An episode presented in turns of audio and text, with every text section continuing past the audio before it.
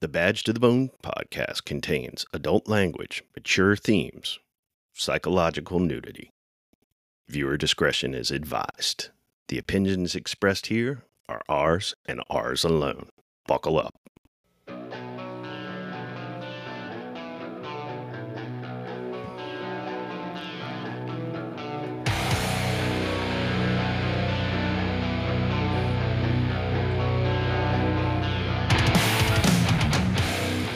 All right, everybody, welcome back to Badge to the Bone. I'm Denny. I'm Al. We have another great episode, Al. Man, I'm psyched. How about you? Oh, this one's going to be good. All right, buckle up, because this is great. I'm giving up on society, up on my family, up on your social disease. I'm giving up on the industry, up on democracy. Al, are you ready? I'm ready. I'm a little nervous because our, our we can, we got a big guest today. Yeah, I'm I'm super excited, super excited. So you know, we gave we said last episode who we got, but man, we have Lieutenant Colonel Dave Grossman about to be on the show right now. I, I, I'm just honored, impressed, humbled that that he came on our scrappy little podcast, which well, is just great. For those in the first responder community that aren't familiar with the Colonel, uh, you must, maybe you've been living under a rock, or you're stuck in a cave somewhere, or maybe you've forsaken any form of communication, but uh, you should be familiar with him, his work, his books, you know, are huge in not only just the, the military community, but the first responder community. Oh, absolutely. Um, Lieutenant Colonel Dave Grossman is a prolific scholar, author, speaker. He's a former professor of psychology at West Point, also a professor of military science. Almost thirty years ago, he founded uh, a new field of study known as force science, more commonly killology. Um, He sought to advance the understanding of killing and combat, the psychological costs of war, the root causes of violence, the process of healing those victims of violence. He's authored nine nonfiction books, including his most recent one on hunting, five fiction books, along with numerous articles and journal contributions. He was a And and I found this out. I didn't know this. He was an expert witness for the prosecution in U S v. Timothy McVeigh. Oh, wow. Wow, yeah, I didn't know that. That's awesome. Um, his book, On Killing, has sold over half a million copies worldwide. It is on the required reading list of the United States Marine Corps Commandant and the F B I Academy, as is his book, On Combat. Um, as well as being on the reading list of numerous other academies and colleges. His book, The Warrior Mindset, Mental Toughness Skills for a Nation's Peacekeepers, uh, which he co-authored with a Doctor Michael Ass and Lauren Christensen. This applies sports psychology and performance psychology to military and law enforcement. I, I think this is, I, I, I love that concept personally. Oh yeah. Um, and finally, he's presented be- before some really prestigious organizations, the American Medical Association, the American Psychiatric Association, the American Psychological Association, and the American Cad- Academy of Pediatrics. Yeah. Uh, he's been everywhere. Everywhere. That's a pretty impressive list. Yeah. So, I mean, that's part of why we're so excited to have him. You know, I, I've attended the Bulletproof Mind seminar. Mm-hmm. It was fantastic. I've read several of his books. They're all fantastic. They were recommended to me by, you know, folks in, in my agency when I was there, and, you know, read the first one, read On Killing. I was like, wow. So then it went from there. But um, it's safe know. to say that he is probably one of the great allies of law enforcement and public safety. Yeah, absolutely. Absolutely. Um, he's just, he does so much to try to better the first responder community. So, but you know, I mean, Al, he's uh, he's here with us. So yeah, awesome, Colonel. Welcome to Badge to the Bone. It is so great to have you here with us today. Denny and Al, it's good to be on board with you guys. You know, I, first off, I love the name. I mean, this is such a great name. I appreciate And that's really what it's all about. You know, the, the people who are truly badged to the bone, the people who are the true sheepdogs, the true protectors, and uh, who hang in there in this dark and desperate hour. And I, I'm, I'm honored to be on board with y'all. Well, it is an honor to have you, sir. Wow. So I guess, uh, Al, to, to, to kick it off here, we want to talk about this state of where things are right now. Uh, Let's know, talk about that. Yeah, it's kind of, it, a, of a tough time. Colonel, where are we? Stuff. I mean, we, yeah. we, we've had, I guess if we look back, maybe eight, probably almost ten years of a lot of negativity in the law enforcement profession. And what do you think is is causing that, and how do we get out of it? Well, let's talk about this, because that's really important. Let's make that kind of the, the end state. Let's begin by looking at just how desperately bad this situation is. Uh, medical technology is holding down the murder rate. Every year they tell us a murder rate, and without allowing for medical technology. Now, imagine if somebody said, well, your, your grandpa made twenty-five cents an hour. You make twenty-five dollars an hour. You're a hundred times better off than your grandpa. Well, we immediately see the lie here, something called inflation. But when people say, yeah, the homicide rate exploded like we've never seen before, but it's still not quite as bad as the nineteen sixties, ah, your B S meter should be going off. Uh, tourniquet yeah. alone. You know, t- today, every cop carries a tourniquet. twenty years ago, ten years ago, nobody carried a tourniquet. Cop slaps on a tourniquet, saves a crime victim's life. We prevented a murder. And, and, and uh, tourniquets alone have cut the murder rate in half in just the last decade. The leaps and bounds of medical technology year by year, nine one one systems, the golden hour, getting them there in that time, the triage, all of the incredible stuff that we learned in twenty years of war, the life-saving dynamics, the probability of being killed by a wound in this war versus the Gulf War. Not, not, not way back, I mean, just the Gulf War. Right. The probability yeah. of being killed by a wound is, is, is half of what it was. We cut the number of dead soldiers in half with medical technology just between the late nineteen nineties and the and the, the mid two thousands when the war began. So it, it they're lying to us. And, and, and you know, I, I presented over one hundred universities and colleges. I'm the guest criminal justice presenter. And I say, you know, the entire field of criminal justice is absolutely flawed. It's like, it's like economists who never mention a dirty thing called inflation. I mean, this is bizarre. So with all that said, let's talk about what's happened recently. And I, and I want to hold something up for you to take a look at.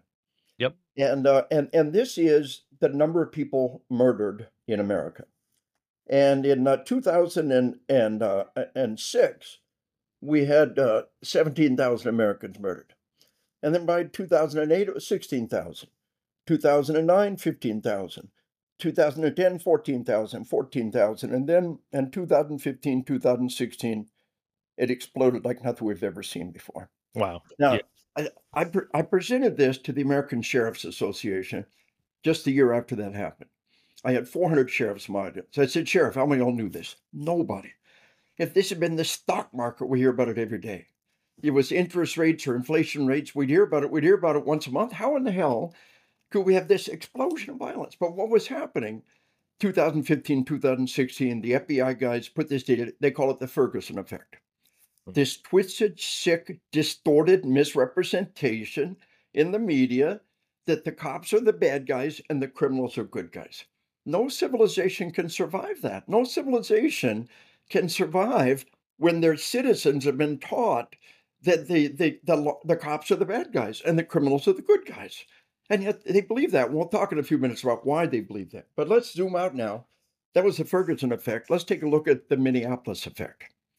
The George Floyd effect in twenty twenty. We have never seen anything remotely like what happened. Now, here is the New York Times. New York Times said there is no precedent for what happened in twenty twenty. So this is the year-over-year increase, decrease in homicides. And this year, in the, during the nineteen sixties, it went up and up more, and this much more, and this much more, and that much more, and the sixties were bad. Ah, little downturn. Well, if we allow for medical technology, it ain't so good at all. Now, here we are in the eighties, down, up, but if we allow for medical technology and so bad, and here we are in the two thousands, or in the late nineteen nineties, ah, oh, we brought it down. No, it just didn't go up as much. And then uh, and then we move along. Here's the Ferguson effect. See that? There's the Ferguson effect. Yep. And there's twenty twenty. Wow. We have, and if, if twenty twenty-one has stayed the same, be bad, twenty twenty-one up another four percent. We have never, and it began in May of twenty twenty. It's the George Floyd effect.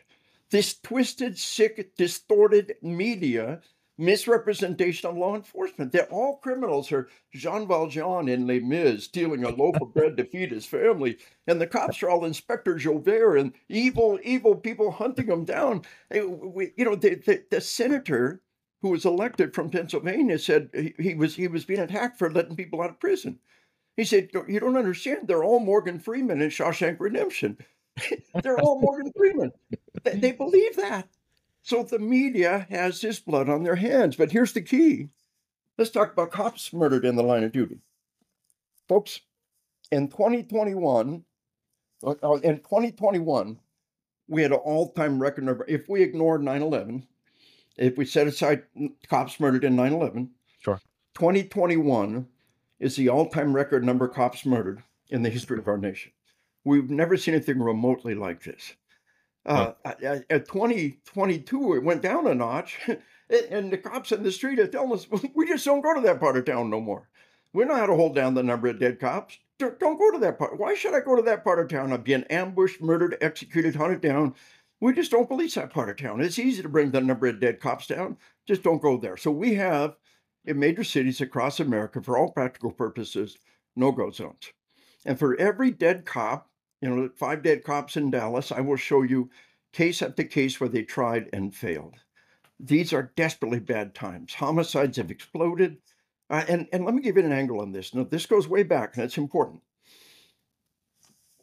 My book, uh, Assassination Generation, you know, I was invited to the White House as part of President Trump's roundtable on violent video games. I had a chance to give one book to the president. This is the book I gave to him. All the stuff I'm telling you is in here. And then I was invited back to brief Vice President Pence. Again, I had a chance to give one book to him. This is the book. And by the way, Pence asked a very intelligent question. I told him about the murder rate being held down by medical technology. Very gracious, impressive man. Vice President Pence said, what about the aggravated assault rate? I said, sir, it's too easy to fudge that data. Where do we draw that magic line between egg assault and simple assault? Cops yeah. will tell you, we make egg assault say what do you want it to say? But oh, yes. Dead is dead. Murder is pretty good data, although you can fudge murder. Oh, we had a lot of suicides last quarter. Oh, what the hell that happened? we, we can fudge the murder data, but in general, it's pretty good data if we allow for medical technology. So the, the situation's desperately bad. And, and then this record number of cops murdered in the line of duty, it is straightforward, but, but go back. And, and here's the key. When you're two, three, four, five, six years old, what you see in movies, what you see in real life, what's on T V and video game, and what's in your dreams are all jumbled together. You can't tell the difference. With adults, sometimes dreams and real life get jumbled up. You know, my, my son is pushing fifty now. He asked my wife a while back, he said, did I tell you that or did I just dream it? She said, oh, you must have dreamed it. I don't remember. You ever been there as adults? Oh, yes. Oh yeah. Yeah. With yep. children, they are incapable of telling them apart. Dreams and real life and movies. So when they see the movie, it's real. Now, right up to the early nineteen sixties, Hollywood operated by a code. And the code said, we know the stories we tell have an impact on our society. And we know we have a responsibility to tell stories that have a positive impact. And a lot of the code could be said in three words. Crime doesn't pay. Criminals will not be depicted in a positive manner. Law enforcement must not be depicted in a negative manner. And then in the early nineteen sixties, they threw the code away. They said, we have no responsibility to the stories we tell your children. We have no responsibility. We have no impact. But a thirty-second commercial will change the behavior of millions of people. But, but the years and years of sick stuff fed your kids will have no impact. So, so I, I give people an example. Uh, we all remember Jaws. And, and Jaws, the movie, terrified a generation. and, and today, sharks are an endangered species.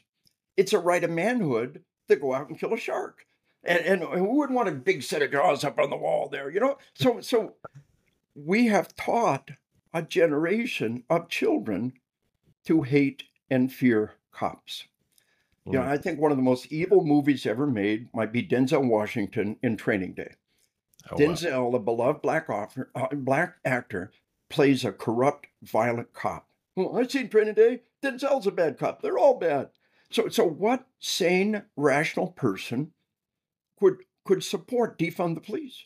What kind of person would think if we got rid of all the cops, it'd be all better? I'll tell you who. They were two, three, four, five, six. They watched Training Day. It was real to them. Cops are evil. They've seen cops do evil things. They've seen the bad guys are the good guys.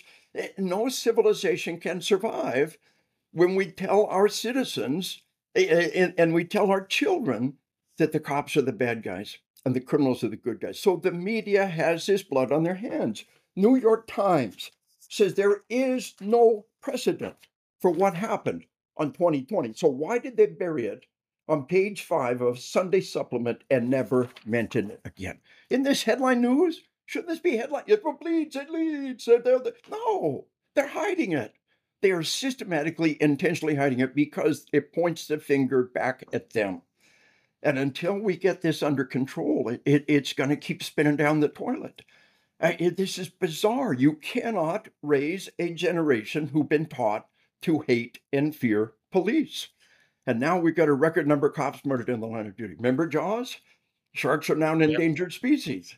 Uh, and, and, and then we've taught a generation to, to hate and fear cops.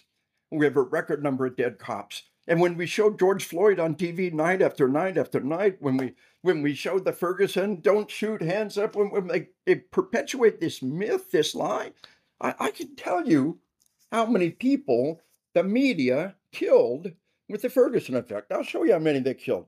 Between two thousand, uh, during, on twenty sixteen, it was uh, it was one thousand seven hundred twenty-two. The following year, that much plus one thousand three hundred sixty-seven the following year, stayed there. Add up the number of people, about four or five thousand murders that are directly at the hands of the media. This sick, twisted misrepresentation of law enforcement. Folks, we're, we're, we're, not, we're not fighting crime. We're fighting the, the entire media juggernaut who believes their own stories and believes their own lives. And they think if we empty all the prisons and turn off all the laws, it would be a good thing. And they have the blood on their hands and they're pointing the finger everywhere else. Oh, it's the evil guns. Oh, it's the evil cops. No, it's them. And they know it. And, and they're doing everything they can to point the finger somewhere else. Well, what was so, you know, just, just, just shocking, disgusting, whatever, yeah.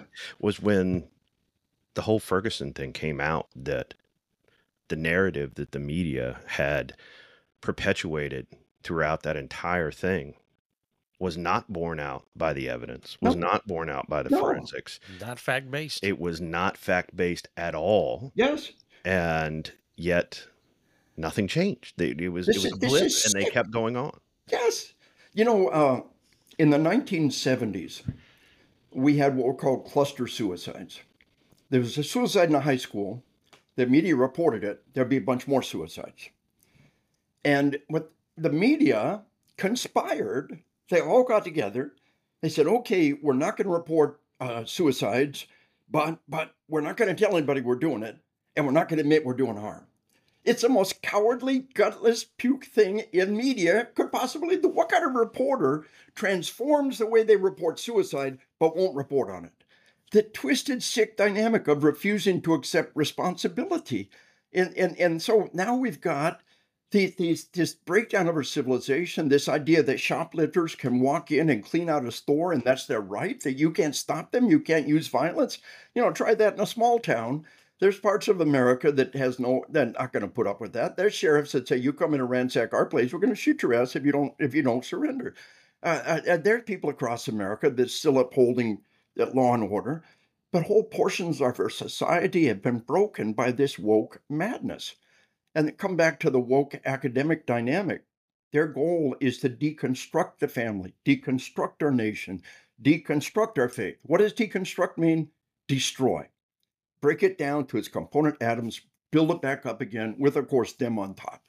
So this dynamic, we are in a battle for the soul of our civilization. And, and the question becomes, why do we stay in the fight? Why do we hang in there? And, and here's the answer. Uh, there have been other hard times. And I'll tell you, we have never seen levels of violence like this since the American Civil War. The violence of the Old West is a Hollywood myth. Uh, in our two hundred year long war against the Native Americans, that was war, and, and there was a lot of violence. But the day-to-day violence in our cities in the Old West, the, the gunfight at the OK Corral wouldn't make the state news today. We, we are in stunningly violent times. And this American Civil War, or maybe the Revolutionary War, to get a feeling for how bad it is. And one of the darkest hours of the U S Revolution was the winter of seventeen seventy-six. The Continental Army, George Washington's army, was a volunteer army. They could leave anytime they wanted to. And when winter started falling on, they just left. And of course, a small corps stayed there. Bloody footprints in the snow and Valley Forge is real. A small corps stayed there. But uh, Thomas Paine, in, the, in these darkest hours, in, in the, this time of the winter of seventeen seventy-six, Thomas Paine wrote these words. These are the times that try men's souls. Stop. Your soul's on trial. You're being judged. The summer soldier and the sunshine patriot will shrink from their responsibility in this hour. Are we water, water soluble, solar powered? Are we sunshine soldiers? When things get bad, we quit. But he said, he said, those who answer the nation's call in this hour deserve the thanks of all men and women. And we have this consolation. The more difficult the battle, the more glorious the victory. So I want you to understand that you are men of the ramparts in a dark and desperate time. And, and, and, and this is evil, death and destruction, murder. I, I begin all my presentation with the Pledge of Allegiance. And we stand to say the pledge, and I say, what are the last three words you just said? Justice for all, and justice for all. This is a solemn, sacred pledge.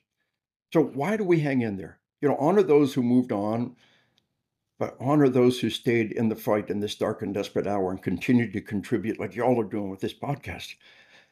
But folks, why do we hang in there? Well, I'll tell you why I hang in there. I am, uh, uh, next week, uh, I will be uh, sixty-seven years old. I retired from the Army after twenty-four years. I've been on the road doing this for twenty-six years. And waiting at home for me across all these years is my bride of forty-eight years, my high school sweetheart. She was fifteen. I was seventeen when I proposed to her. We tell people we we are from Arkansas. two years later, two years later, she married a crazy Army paratrooper. And she'd been in this ride with me for forty-eight years. And yet, I love her more than life itself. And yet I get home one or two nights a week, sixty-seven years old, one or two nights a week, conjugal visit, clean underwear, back on the road. Because we love our children. We love our grandchildren. I got a grandson in the Army now. In the blink of an eye, I'll be a great-grandfather.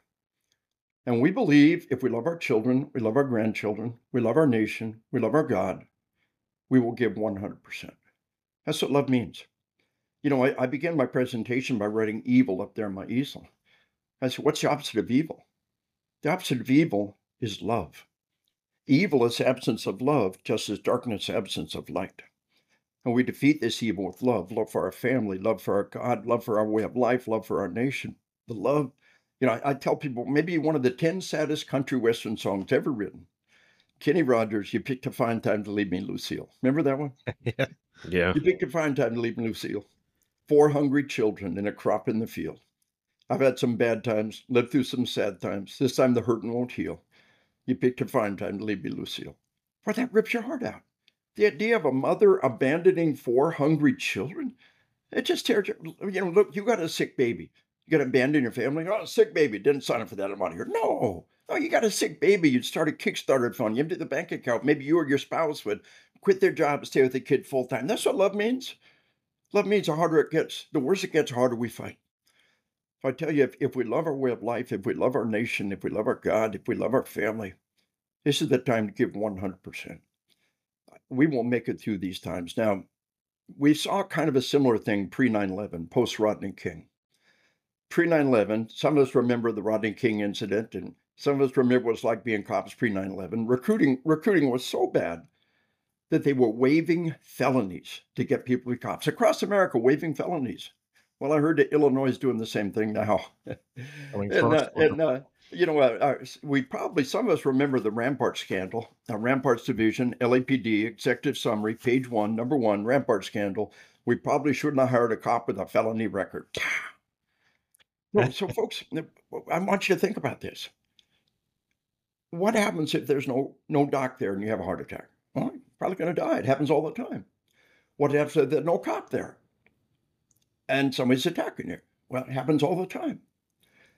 But what if there's a bad cop there and they do stupid stuff and it's caught on camera? Folks, better no cop than a bad cop. We must not lower the standards. So we'll the guy that Army won't take because he got asthma, we'll take it. Weight standards, come on, you know, grooming standards, tattoo standards, we can, we can, we can waive that. But the background check and the polygraph and letting people in who are convicted felons to be cops, that's insanity. We must not lower the standards. Better no cop than a bad cop. If no cop's there, it's a very sad thing, but it happens all the time. If a bad cop's there, you're going to make this situation much, much worse. It'll be caught on camera, and we all pay a terrible price for it. So yeah. Those of us who are motivated by love, what's the opposite of evil? Love. How do we fight evil? Love. You know what makes a great cop? Empathy. Love. What if it was my child? What if that was my family? What, what, what, what, if, what if that was my spouse? That's what makes a great cop. That sense of empathy. That, that sense, and empathy is just another word for love. When, when we recognize, when we see people living in, in pain and despair, we say, that could be my family. That could be my city. That could be my community. And so we fight evil with love.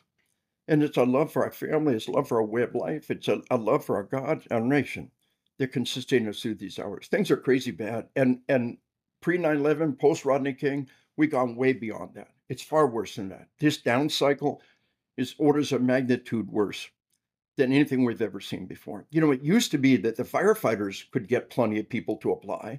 Uh, I teach fire service across America. They can't find they can't find two or three people to apply for every slot. Most of them can't pass.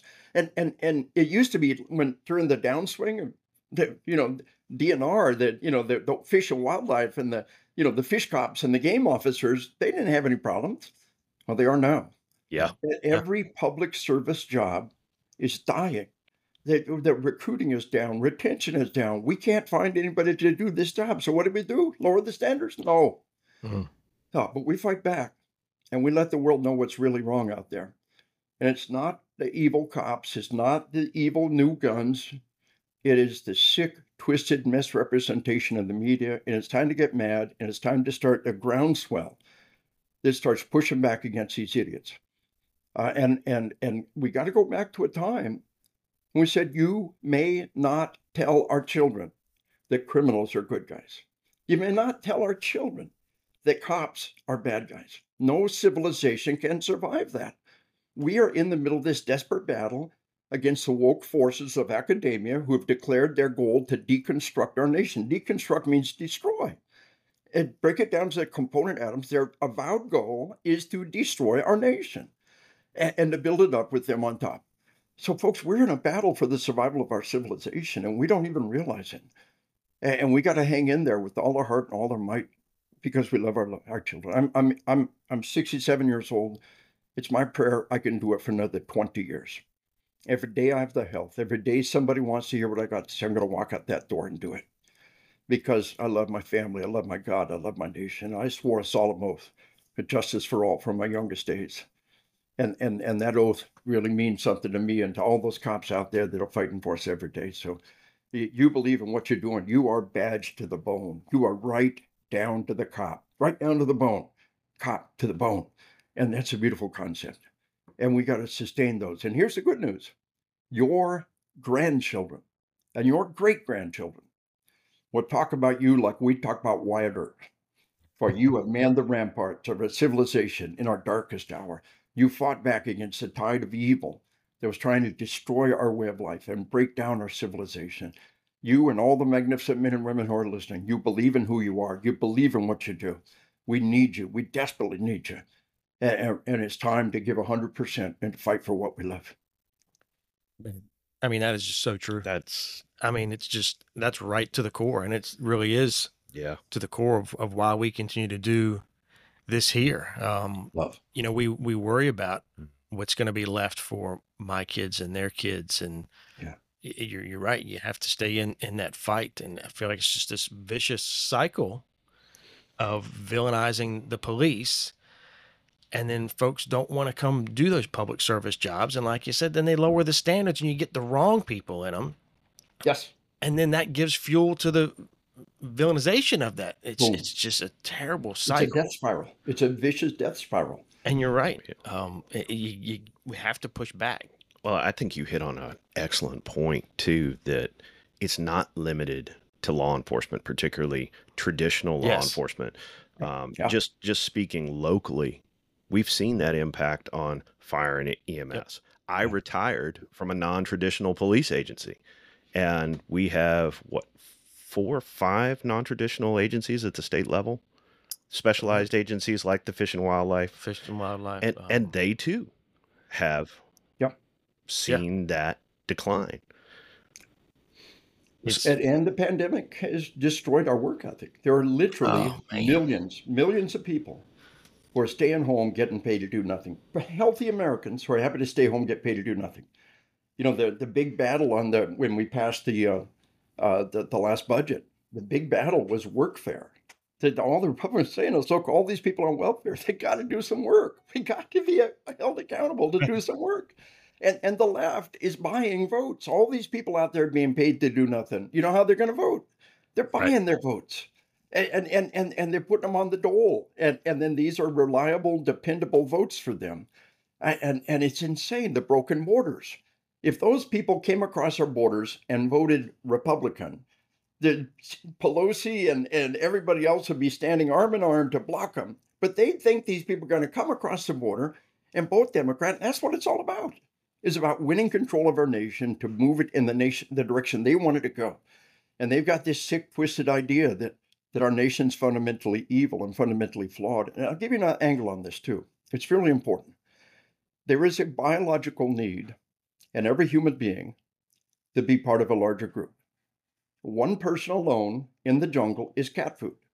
Ten people with spears are the alpha predator anywhere on the planet.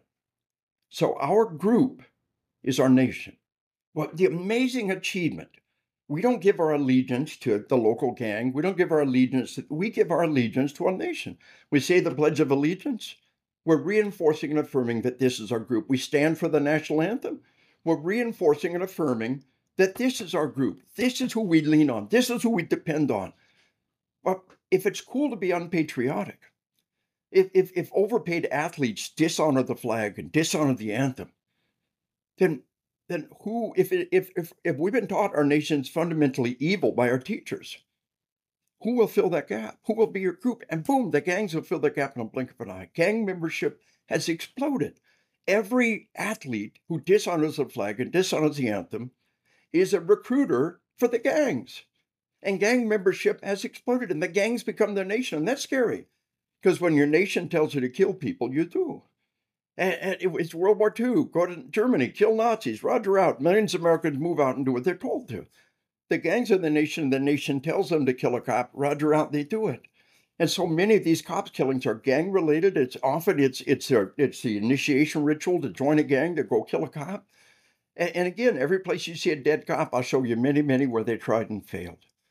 But this gang membership exploding, this teaching our children that our nation's fundamentally evil, then who will fill that gap? And it becomes the gangs.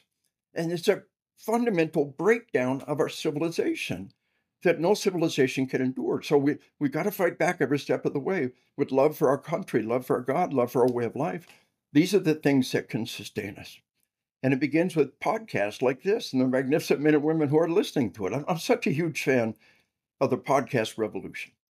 It, it, it is a true revolution. You know, when, when I was a kid, we had three networks, maybe one or two newspapers in every city, and, and half a dozen national news, you know, Time and Newsweek and Life.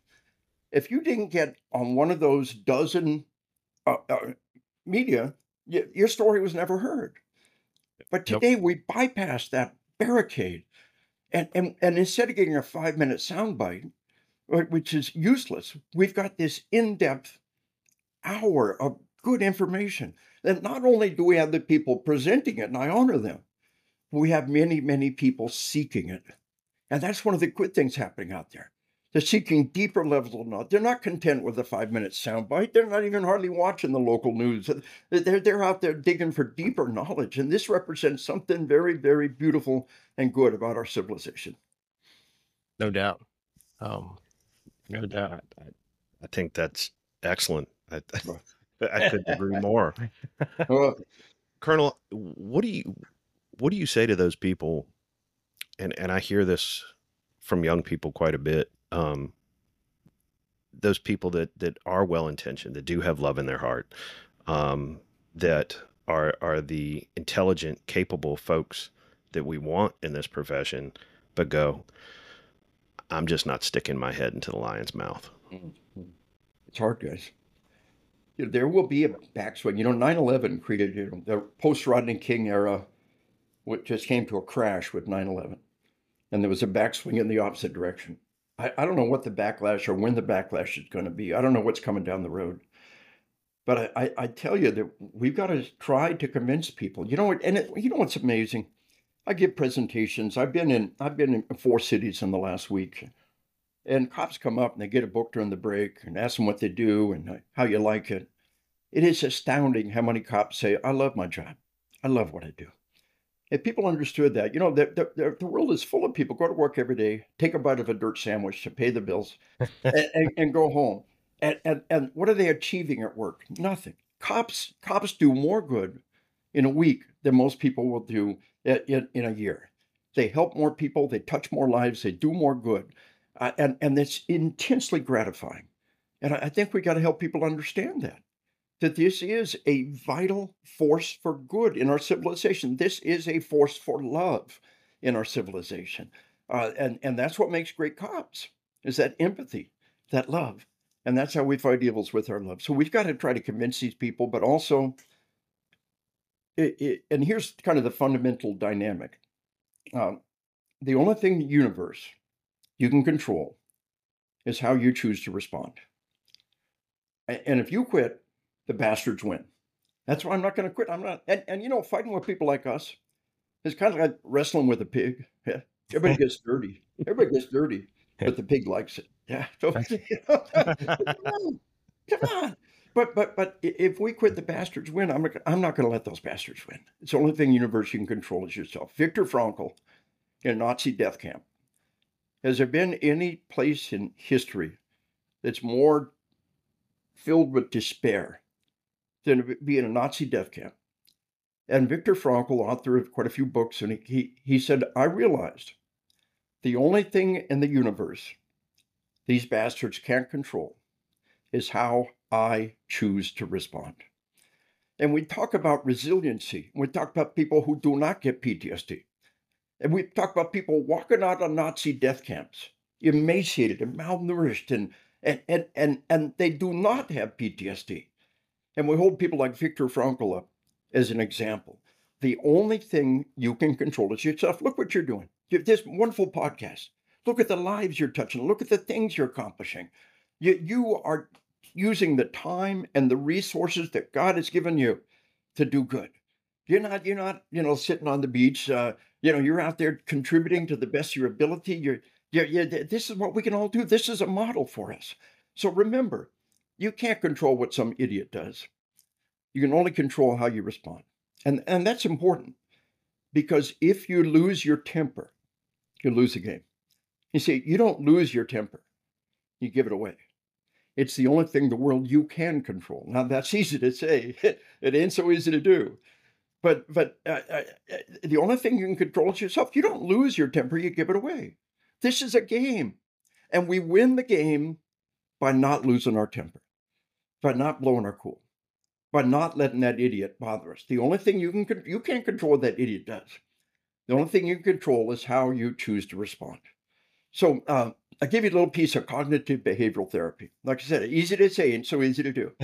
As we get older, most of us get better at that. That's why most of us make better grandparents than we did parents. So I ask people, how many of y'all got kids? Huh? How many of y'all ever seen your parents with your kids and said, are you the same ones that raised me? No, they're not. That's No, they're not. Very. They're at least twenty years older, more mature. It's called maturity. We want to get it. We want maturity as quick as we can. And, and it begins by saying it is never, ever acceptable to lose your temper. Leadership is never about screaming at people. Nobody respects your temper tantrum. We've all had leaders that screamed at us and we despise them. Don't be that person. Leadership is never about, about temper tantrums and screaming. Leadership is about being the quiet professional.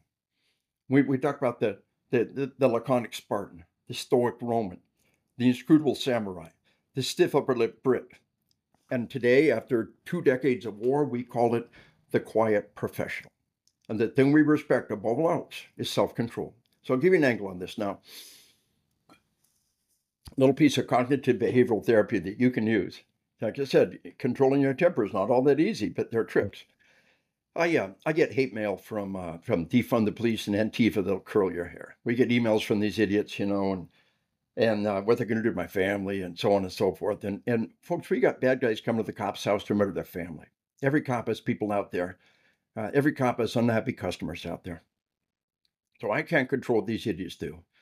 All I can do is control how I choose to respond. So I've got some candy that I, I have, you know, maybe once a week as a year go by. I get a batch at Christmas and a batch at my birthday, you know. And, and I get one of those nasty grams. I get a piece of candy. I almost look forward to it. You know? and, and, and you just see him say, "You evil bastard. I'll tell you evil you are. And you get a chocolate-covered cherry." Yeah, so who wins now? So, so I'm telling you this. Now, when you put something in your mouth and you salivate and you swallow and you digest, that takes you from fight or flight to rest and digest. It pulls you from sympathetic to parasympathetic. Big swig of water, big swig of water, one of the best things you do. You know, I tell people you're in a high-speed pursuit, you key the mic, you hear Mickey Mouse coming out of the radio, take a big swig of water.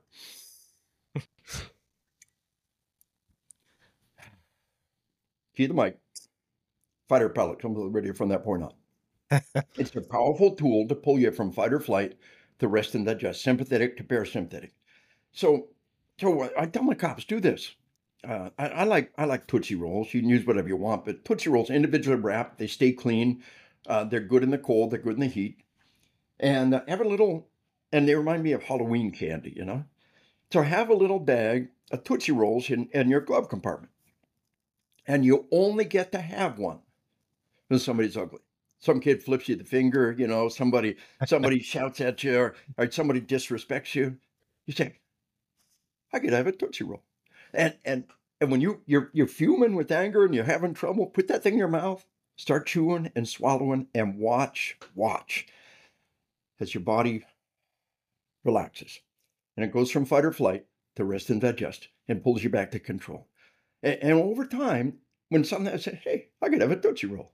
You know, one guy said, "You know, it happens so often. I'm I, I'm using Smarties." He said, "If I used Tootsie Rolls, I'd be fat." Now, there's a guy that's thinking, okay, he gets a Smartie, and somebody gives him the finger. Somebody's disrespectful, but but take what they meant to harm you and turn it into something that gives you pleasure.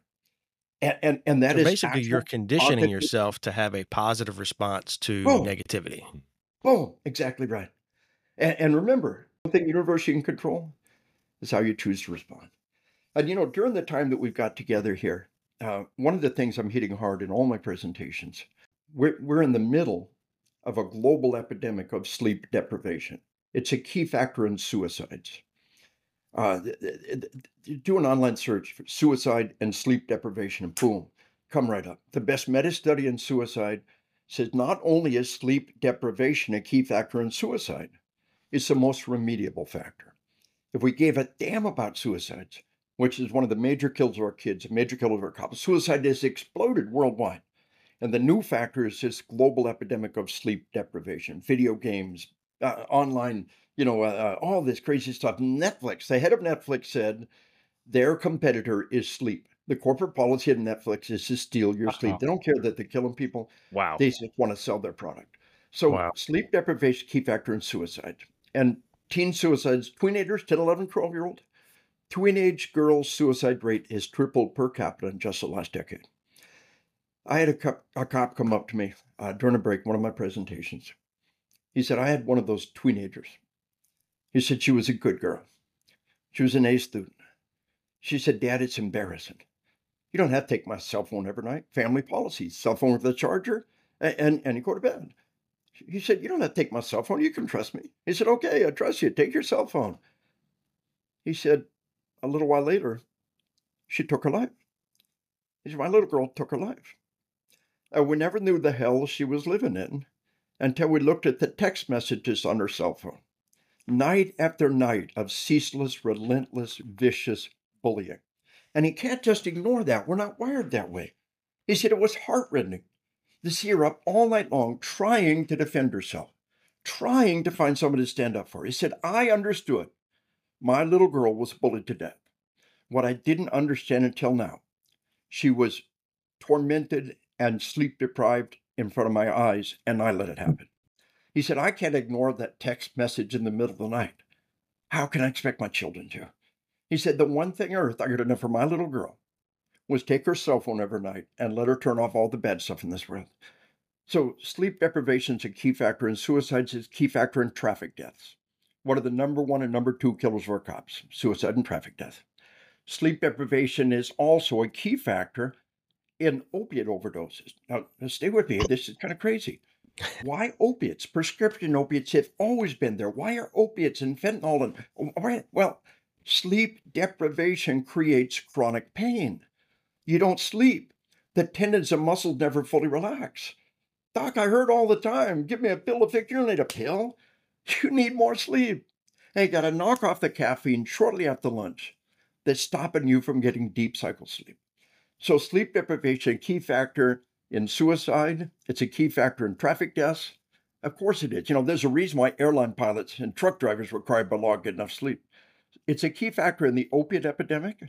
And, and they don't care. They just want to steal your sleep. When you go to a suicide, I've lost a brother and two nephews to suicide. And in two cases, there was no note. There was nothing. And, and, and one of them, my nephew, he was eighteen. He was, lived at home. Uh, the new video game came out. He locked himself in his room with a pile of a pile of snacks and sodas. We're going to play the game. On, on the third day, he killed himself. Well, just nothing. Well, but we go back and say, was he sleep deprived? Oh, he's playing the new video game. Was she sleep deprived? Oh, she's on social media all night long. Uh, was he sleep deprived? Oh, yeah, yeah. He he he binge watched T V shows night after night after night. That's all he talked about. You can you can look deeper into our suicides and start playing pin the tail on the donkey with his sleep deprivation. And the greatest gift you give yourself. And by the way, a book I recommend with all my heart is Why We Sleep.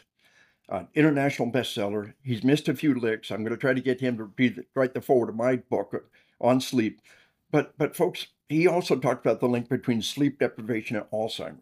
Irrefutable, overwhelming link between sleep deprivation and Alzheimer's. That should scare the hell out of all of us. Wow. People say, oh, oh, I'll sleep when I'm dead. You have a decade of Alzheimer's first, you idiot. So real quick and dirty, let me give a couple of survival nuggets. Yeah. Go ahead, go ahead. No, no, no, go ahead. There's just a couple of quick nuggets you can take home right now for your kids and yourself. Uh, first off, no electronic media in your kid's bedroom, period. No T V, no video game, nothing. They have got to go to the room and sleep. Uh, and kids, little kids need like, like, like eleven, twelve hours of sleep a day. Adults need at least seven hours of sleep a day, minimum. But minimum. So, so if something's getting in the way of your sleep, it is a pathology. It is a dysfunction. Whatever it is that's getting in the way of your sleep, you've got to get it under control. You're a cop. You're, you're, you're, you're a sheepdog. You're a guardian. You're a warrior, whatever you want to call it. But you are somebody who's got control of themselves and their life and their body. If something's getting in the way of your sleep, it is a pathology. It's a dysfunction. Now, folks, uh, uh, if I give you one little nugget of info, it's just something you should run with. There are two, two nuggets. Number one, our bodies are designed to sleep in complete darkness. I do a lot of work in the in the in the fire service, and they've always got the bunk room. And there's always somebody they call the dark Nazi. And the dark Nazi is the guy that spray paints the windows black from the inside. I tell them, guys, the dark Nazi's right.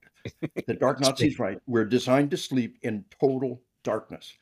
But my wife frowns on spray painting windows black from the inside.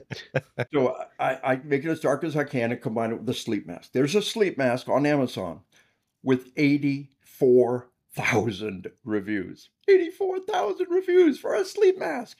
And the one right behind it's got sixty-four thousand reviews. That's how people feel about that sleep mask. If you start sleeping with that sleep mask, it will rock your world. You may not get one more minute. Strive for seven hours of sleep minimum.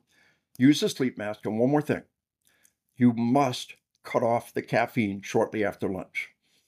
The half-life of caffeine in our body is five hours. The caffeine you took at five p m is at half strength when you go to bed at ten p m And it's stopping you from your deep cycle sleep. And that lack of deep cycle sleep is a key factor in Alzheimer's, and it's a key factor in chronic pain. You must shut off caffeine shortly after lunch, uh, make sleep in total darkness, and, and, and try to get at least seven hours of sleep minimum. Anything that gets in the way of your sleep is a pathology. And so as we love our life, as we love our nature, we love our way of life, we cannot let ourselves be worked into the dirt. Uh, if you're sleep deprived, you are not the parent you ought to be, you're not the spouse you ought to be, you're not the cop you ought to be. If you try to do this job sleep deprived, pace yourself for the long game. We need four-quarter players, we need seasoned players. And, and that's kind of the, the big trip, uh, fast and dirty. But uh, you're at the leading edge of saving lives and touching lives, my brothers. And you and all your listeners believe in who you are, believe in what you do. Man, we appreciate it. And I'm definitely going to make sure my wife listens to that, because she always gets after me about being in total darkness. She's like, oh, it's like a cave in here. It's so dark. And we go by, I'm like, it's got to be. It needs to be. Uh, I'm the same way. It's got to you know, or, or, or just wear that sleep mask.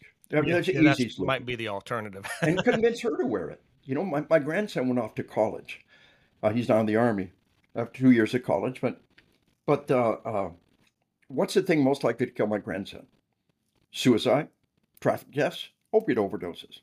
What's the best gift I can give my grandson? A good night's sleep. He's heard my class. He's helped me in my class. I sent him off to, to, to college, and I gave him several different kinds of sleep masks. I said, find the one you like and, and use it.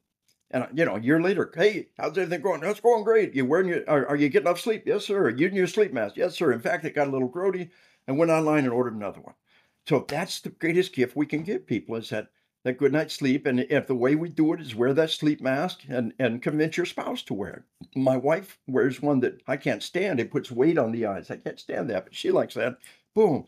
And she's using that. My grandson used a different one. I used the one that eighty-four thousand people wrote reviews for on Amazon. Uh, but, but just resolve that issue, you and your spouse, by just wearing that sleep mask. And that sidesteps the whole battle uh, of the dark Nazi. You know? That's awesome. That's... I'll definitely be doing that. Yeah, and, and and good blackout curtains. Yes, those two. You know, I, I will say real quick, because I know we're going to wrap things up here. We've had you on for a little while. Um, I definitely want to, you know, we've had several of your books. I just got your recent book on hunting. Um, a great addition to the lineup. It really is. So about halfway through it, so I'm I'm I'm working through it. It's going to be my, you know, before bed, as I try to read a little bit uh, instead of the T V. But well, um, Denny, can I talk a little bit about that? Just real oh, quick. No, that would be great. I'd love Let's you do another show sometime and talk about on hunting. Man, that would uh, be because great. Because I believe, for many reasons, hunting is the single best way to prepare for a deadly force incident. Uh, many reasons. I, I think and, you're and, right. Yeah, I, I, and, and I think we're going to hold you to that. No, I would love to, actually, because I'm halfway through it now, so I'd love to yeah. to, to get it. Yeah. You know, cover to cover, and get you back on and really discuss it. I just think it's such yes. a great addition to all the books you've put out. Um, yes. And the one last one I would, you know, I want to throw out there that I, I want to thank you for is the Bulletproof Marriage. I'm so glad. You know, we we you know we had a long, short story long. We had a rough time in my marriage, um, and we had a rough go at a certain point. And we actually, um, I grabbed a copy of that. And we went through it together, and it was really awesome. So I recommend that to every officer that I know all the time. So thank so you cool. for putting that together. It really was well, great. You know, let me, can I share with you guys something really yes. cool that's happened in my life? Um, Ukraine is in a desperate battle, uh, uh, like nothing we've seen since World War Two in Europe. Uh, they're in the trenches, they're fighting and dying. And all the military, the Canadians and the Americans, said, you guys need Grossman's books on killing, on combat. They fast-forwarded the Ukrainian translation of On Killing, On Combat, and the U S Embassy paid for a thousand copies of On Combat to be distributed to Ukrainian troops. I mean, that is so mega cool. But that is. What, I'm, I just sent an email to the publisher today saying, hey, let's take out the next step and get On Spiritual Combat, Christian Book Award finalist, and Bulletproof Marriage, which was also a Christian Book Award finalist the year it came out. And uh, and so just so you know that we're we're pinging the idea of, of getting that in the hands of the folks in Ukraine. And I'm so glad that book was a service to you and your spouse. Praise God. That's just beautiful. I'm very blessed. Thank well, you so much. Yeah. And and that is that's also just wonderful to hear that the book is going overseas and contributing like that. That just wonderful. Yes, as a reader of both of those, I think that's huge for them over there. So, but Colonel, thank you so much. My pleasure, guys. God it's bless been an you. Honor. God and bless all the men and women listening, and God bless America. God bless you, Colonel. Thank you again. Oh. Wow. I, I think we could have done that for two, three hours and oh, still have him back. Man, we, we we could have. Like I said, and having heard him at the um, Bulletproof Mind seminar, it, it's so much information. He's such a wealth of, of knowledge and makes so many great points, and he has, you know, everything to back it up. He's got, you know, the, the research, the studies to, to back up what he's talking about. It's, it's just outstanding. And I hope folks really listen to this episode. He is just fantastic. He, I, I think he is providing an essential bit of knowledge and insight that frankly, all of us need, but our profession desperately needs. Oh, I know. Absolutely. Absolutely. You know, and I was, you know, so appreciative of how complimentary he was to what we're doing. You know, he's just, it, it's motivating me. I'm like, all right, you know, let's go. Let's, that let's, let's keep these things cranking. Let's, let's go. He, he's does a masterful job of, of keeping you in the game, keeping you in the game, almost like a coach. Oh, very much, very much. And, and just, just, The, the the compliments he he gave us and and just podcasting in general. I mean, I, I'm yeah yeah no that was that, that made my day. Oh, it really did. I mean, I'm I'm totally psyched, and we will definitely be reaching out to get him back on to talk about uh, his most recent book on hunting. So we'll have him back on. It's that's going to be great. So looking forward to that. Uh, just awesome, you know. It, and it and it just it comes from a place of of just real genuineness. Yes, it comes from the heart. Yes, I mean he he truly believes in in what he does. He truly believes in the jobs of service, our service members, our first responders, and it's as like he said, to fight evil is love, and he's doing that through love, which, which is just mm-hmm. amazing. So we're so thankful, and I and I tell you, if you haven't read any of his books, please get them. On Killing, On Combat, both great. I've just started getting into, you know, On Hunting, and it's fantastic. Bulletproof Marriage. Me and my spouse benefited greatly from that book. Definitely Bulletproof Mind. You know, Al, they're just great. They definitely, if you're listening to this podcast, you need to read these books. If you haven't, if you have, if you have the opportunity to attend his seminar, please do it.